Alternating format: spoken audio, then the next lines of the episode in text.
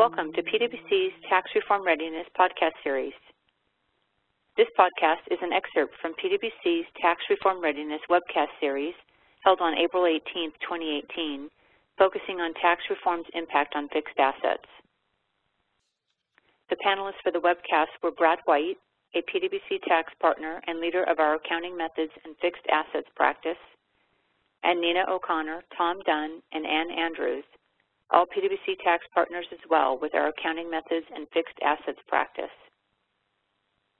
This podcast excerpt consists of a discussion among the panelists around fixed asset planning and implementation of that planning in light of tax reform, including nuances relating to specific international reform provisions. Take a listen. So, and I want to transition to you now. Um, I think it would be helpful for you to share your perspective around planning. We talked a little bit, Nina, around some of the technical rules. Mm-hmm. But I'd like to hear how you would translate those technical rules into the planning that your clients and, and the folks on the webcast should be considering. Absolutely, Brad. Thank you very much.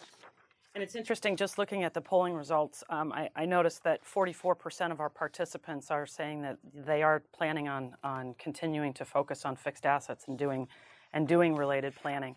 But to your point, I have so frequently seen with my clients that what they're looking at are the big chunks. Mm-hmm. Um, and the, the, uh, the, the, the new tax law has created an opportunity that has a very short window period. Mm-hmm. Um, and it has a very short window period because, of course, the rate is going to change, right, as of, as of uh, January 1st of 2018.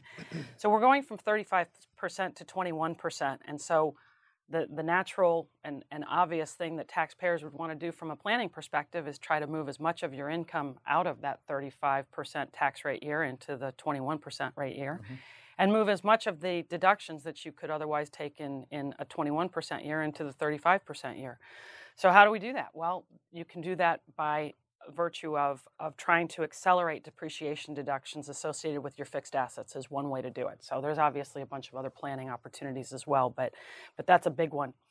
And what I've noticed is that um, as I'm talking with people about such um, accounting method changes, that they're sort of focused on a, a limited population of things. And so that's really what I want to talk about.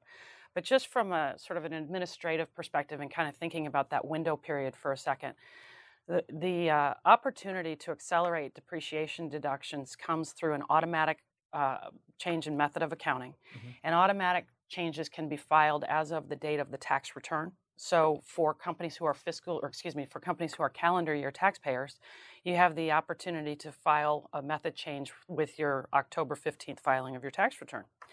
Um, there are some other method changes that would be available to companies as well through non-automatics, but non-automatics do have to be filed by the end of the tax year.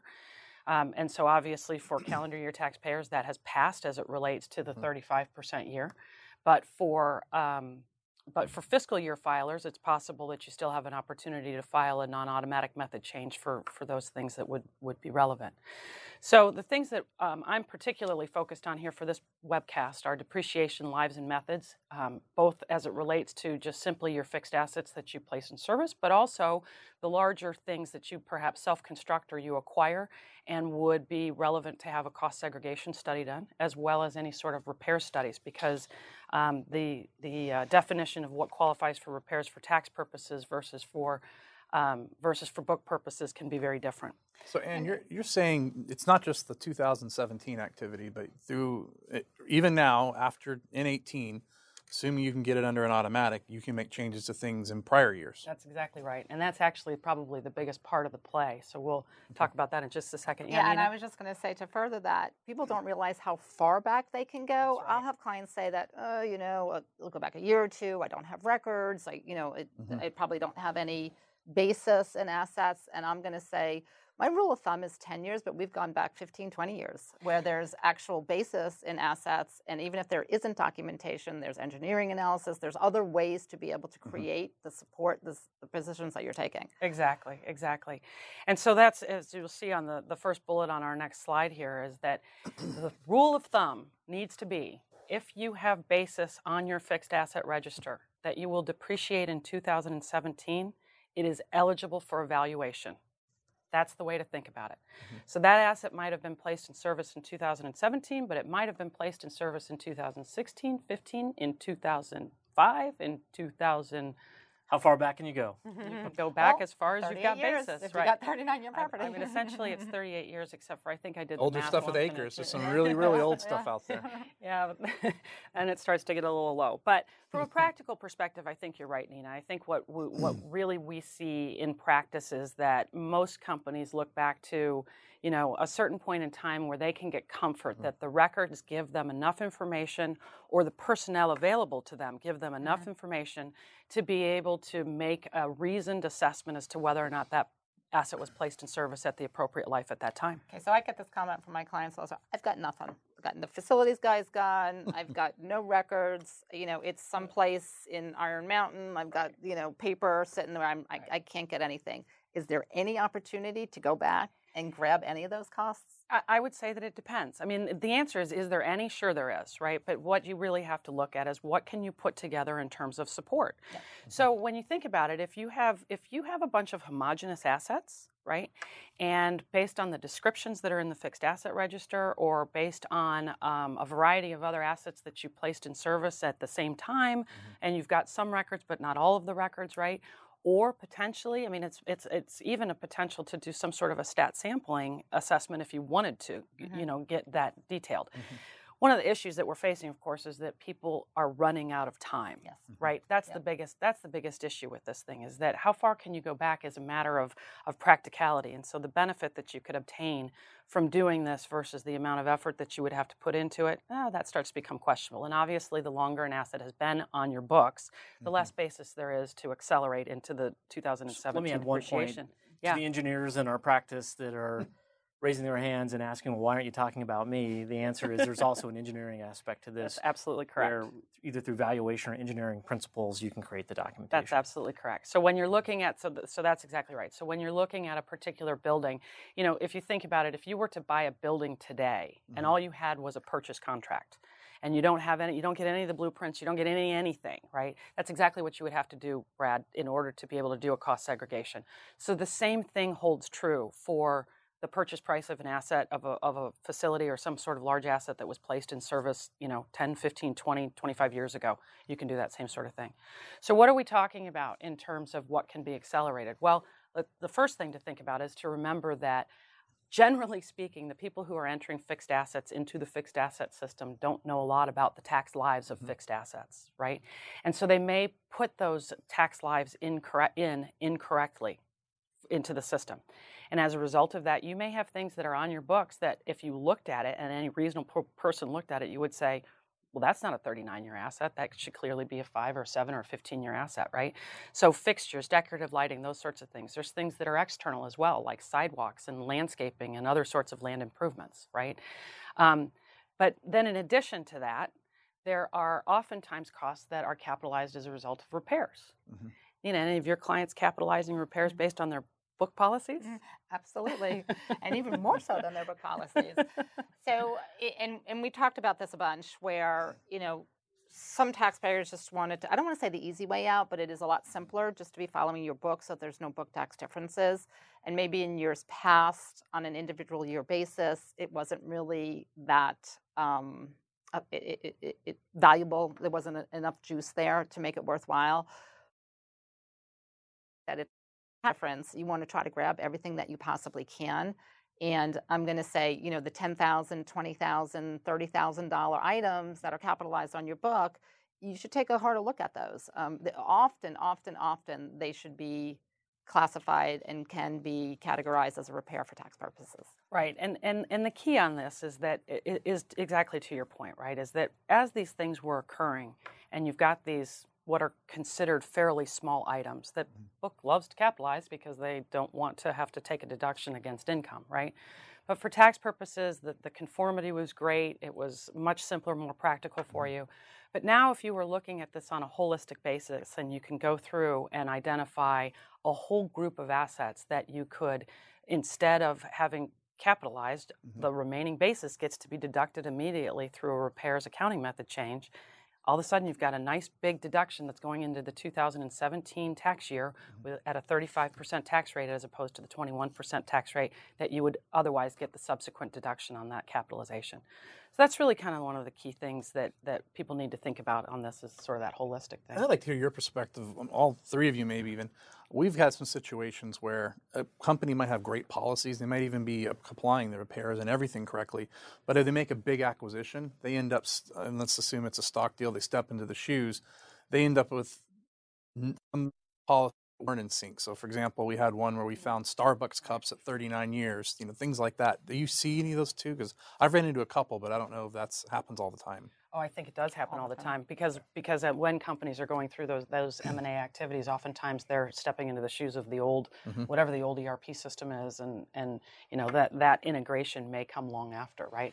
Mm-hmm. And upon integration, pulling that stuff over can be you know you may lose detail, you may retain the detail. That can be that can be fairly tricky, right? Know, and you think about who's putting the assets into the system. It's a it's a book person, right? right? And the That's descriptions right. could be okay for book purposes. For tax purposes, you start digging a little bit deeper. Clearly, a significant portion of those smaller cost assets That's could be right. classified as a repair. That's and it right. makes total sense when you when you realize that many companies have millions of records, millions of assets, and you never know what you're going to find until you actually look. But generally, you're not devoting the resources to look and find every opportunity. And to your point, this is the time to do it if you're ever going to do it. That's right. Mm-hmm. So our next slide is just really a quick. It, it's a it's a very quick sort of walkthrough of what the calculation is. This, I mean, it, you know, in summary, you, you, look at the depreciation you did take under the way it was originally capitalized. You look at the depreciation you could have taken had it been deductible under repairs or or at a at a shorter life. You look at the difference, and that comes through on your 2017 481A adjustment mm-hmm. on your Form 3115. Perfect, uh, Tom. I want to get some of your thoughts. You've been a little your section is on the tail end of this. I want to get your, your perspective heard. Um, oftentimes, what are some of the concerns that you're hearing from your clients around fixed asset planning and the implementation of that planning? Yeah, I mean, I think the big one, the, the biggest one out there is, am I what what am I what problems am I going to be creating if I take this planning? But at the end of the day, you know, do I have the time to get it done? Am I going to be able to end up with something that's risky and am I creating a whole bunch of compliance issues downstream? Those are the big ones. The other one that you that we definitely see from time to time, particularly as it relates to like maybe bonus depreciation, is perhaps that they weren't taking the bonus depreciation because they didn't want to deal with the complexity maybe at the state level, or perhaps it was a 199 issue, there was a taxable income limitation. So some of those pieces where they weren't doing it because there was some other reason, and it feels it seems with the reform, you know, the elimination of AMT in most cases, 199 being gone, that maybe there's going to be far fewer reasons that people aren't going to be trying to capture that on a go-forward basis, and so they really have to think through the what what it takes to do it. Brad, I've also seen that folks um, oftentimes just prefer the simplicity of book mm-hmm. tax mm-hmm. conformity, mm-hmm. right? Just just to just yeah. to be able to to keep things in sync and not have to sort of have whether it's offline schedules as you said or, or, or, other things but that that simplicity from a you know not having to reconcile mm-hmm. so much on the deferred tax asset and deferred tax liability perspective those kinds and maybe of things. if it was just timing you know right. it's less right. valuable right. now that you're thinking and looking at a right. permanent difference yeah now it's real money yeah. now it's real money right right thank you tom and, and ann i'd like to get your perspective again um, there's a number of new compliance areas new uh, rules that come out of tax reform, very nuanced. I'd like to get your perspective, maybe share your perspective with the audience around some of the tax planning you can do either in conjunction with or around some of these nuanced areas. Absolutely. And, and, and Brad, I'm going to go ahead and caveat this with I'm not an international tax professional, so. but you might know a couple. but I might know a couple, exactly. Um, so, uh, what we're going to talk about here is is, is a couple of uh, well three actually new new sort of calculations new things that, that companies are going to have to deal with. But the reason we're bringing them up is because fixed assets play a role in them. Fixed assets are part of the of the formula that drives the calculations associated with this thing. So the first one is the interest limitation. And so uh, pursuant to the new you know tax reform law um, the deduction for business interest expense is going to be limited, and that is limited to a formula, and the formula is your business interest income to start with, and then 30% of your adjusted taxable income, which is the thing we're going to focus on, and then plus your floor plan financing interest. So obviously, the, the, the best position for a company to be in is to not be limited in the amount of interest uh, expense they can take as a deduction, right? And so, in order to do that, we want to make sure that you've got as much uh, of any of these three things is possible in order to get all your in- interest deduction. Mm-hmm. So, from a fixed asset perspective, the key thing here is that for at least the first three years, so through January, uh, excuse me, through uh, the end of 2021, the adjustable ta- adjusted taxable income is equivalent to EBITDA, earnings before income tax, depreciation, and amortization. And so, as a result of that, what is important to note here is that, frankly, however much depreciation you take in those years is not going to matter because it does get added back for purposes of the adjusted taxable income limitation, mm-hmm. right? However, after that, in, starting in 2022, the adjusted taxable income is now only equivalent to earnings before income and tax. So, in other words, the add back for depreciation and amortization is removed. So the more depreciation that you're taking in 2022 and beyond is uh, is it does not get added back to the taxable income and therefore creates a more restrictive limitation on your business uh, interest deduction. So as you think about this, it might not be a now thing, but you're going to want to ensure that you are not pushing additional depreciation deductions into those years. So if you were, for example, going to be doing cost segregations on assets that you place in service in 19 or 20 or 21. Don't wait until 22 to do it. Mm-hmm. Um, there's some other nuances associated with the interest limitation. One thing that's important to note here is that real property trades or businesses can elect out of this, but they're subject to other rules then, and they've got to apply the ADS system, the alternative depreciation system, for their non residential real property, their residential real property, and their qualified improvement property. And the alternative depreciation system is a thing that we're going to talk a little bit more about as we get mm-hmm. into um, the next two topics, which are GILTI and FDII. Um, it's an interesting thing about the alternative depreciation system because it's been around for a while, but not a lot of companies necessarily are are particularly rigid about making sure that they're using it because mm-hmm. it closely resembles book depreciation, but doesn't exactly resemble book depreciation. That de- and that depends on the industry, really. That's very I mean, true. Absolutely. Very yeah, absolutely. That that that's the case. But but for those companies where it closely resembles it, there hasn't necessarily been a mm-hmm. need to have a whole lot of rigor around that. So let's talk about GILTI for a second. Um, so GILTI the great name. It is a great name, Global Intangible Low Tax Income. But the interesting thing is, I think that they decided to make it say guilty just so that it could sound like it's guilty for you to have that kind of income. but the tax is not necessarily on low tax income; it's on mm-hmm. any global tax, or excuse me, any global income. So I think they put the low tax in there just to get the acronym mm-hmm. right. Um, anyway, so so the GILTI tax is is a tax that U.S. shareholders of CFCs are subject to, and essentially what it is is that any of your global income is going to be subject to an additional U.S. tax. Okay. However, that global income is reduced by a number of things. Mm-hmm. This is a really complex com- uh, computation that I've actually taken a few trainings on, Brad, because I wanted to try to make sure that I really understood how to do it. And I still don't exactly.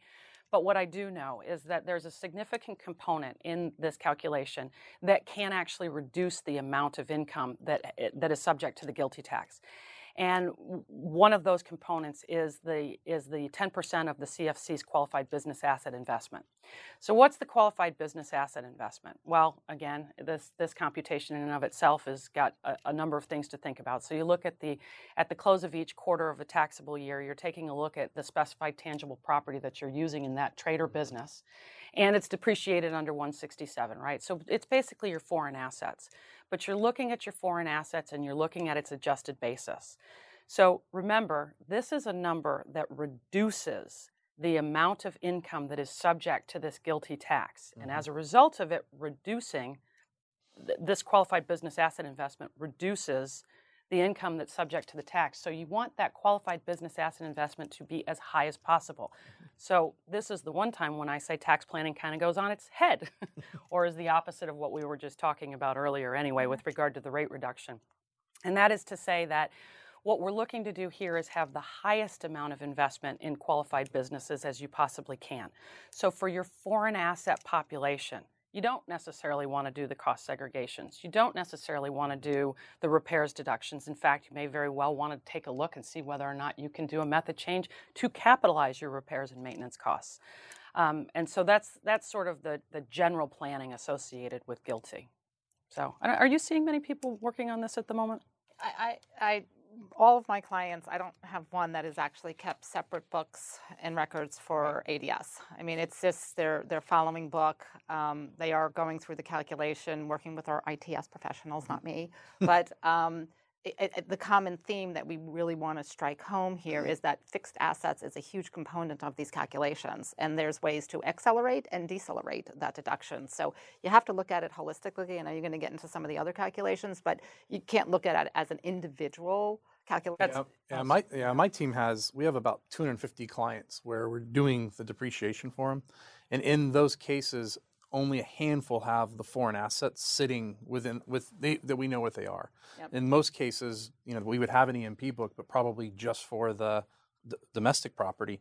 Some have it for the foreign, but it seems like everybody that I'm talking to that are existing clients and even some of the new ones, they're all trying to figure out where the, what the information even is and what currency is it, how do they get to all of it. it they don't even have that to do the calculation right now. Exactly. Having the visibility There's going to the be data. a significant level of compliance challenges for our clients. Just Tom, as you mentioned, data integrity. I know we'll get into some of those conversations, but many of my clients hadn't really looked at their CFC assets. Right.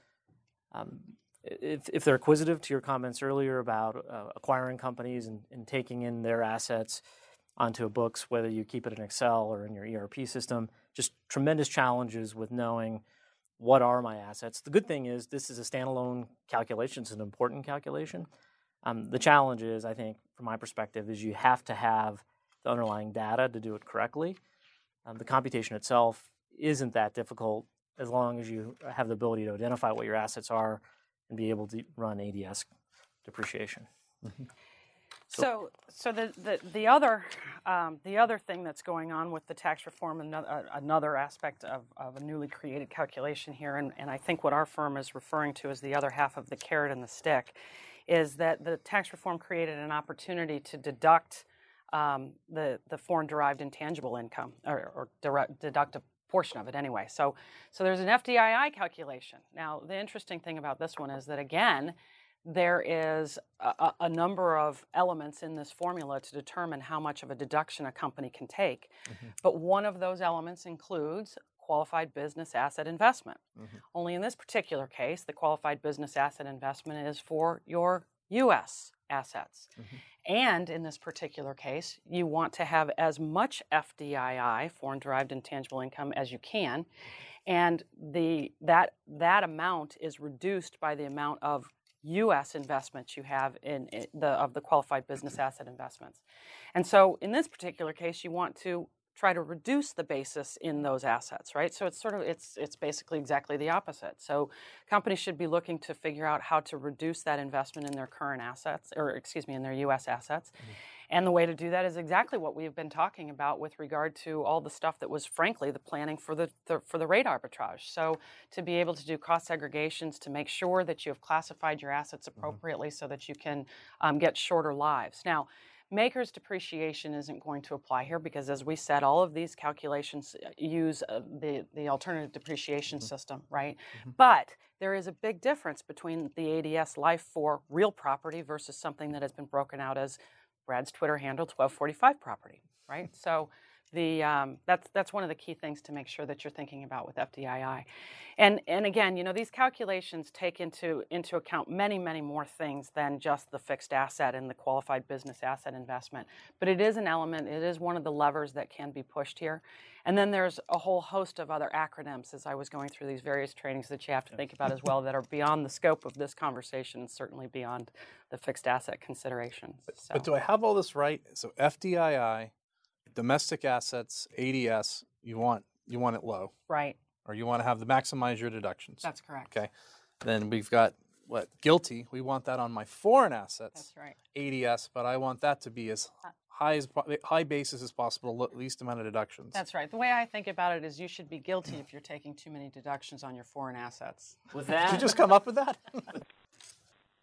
Thank you for listening to this podcast. If you would like further information about this topic, please email the participants, whose email addresses can be found in the description of this episode.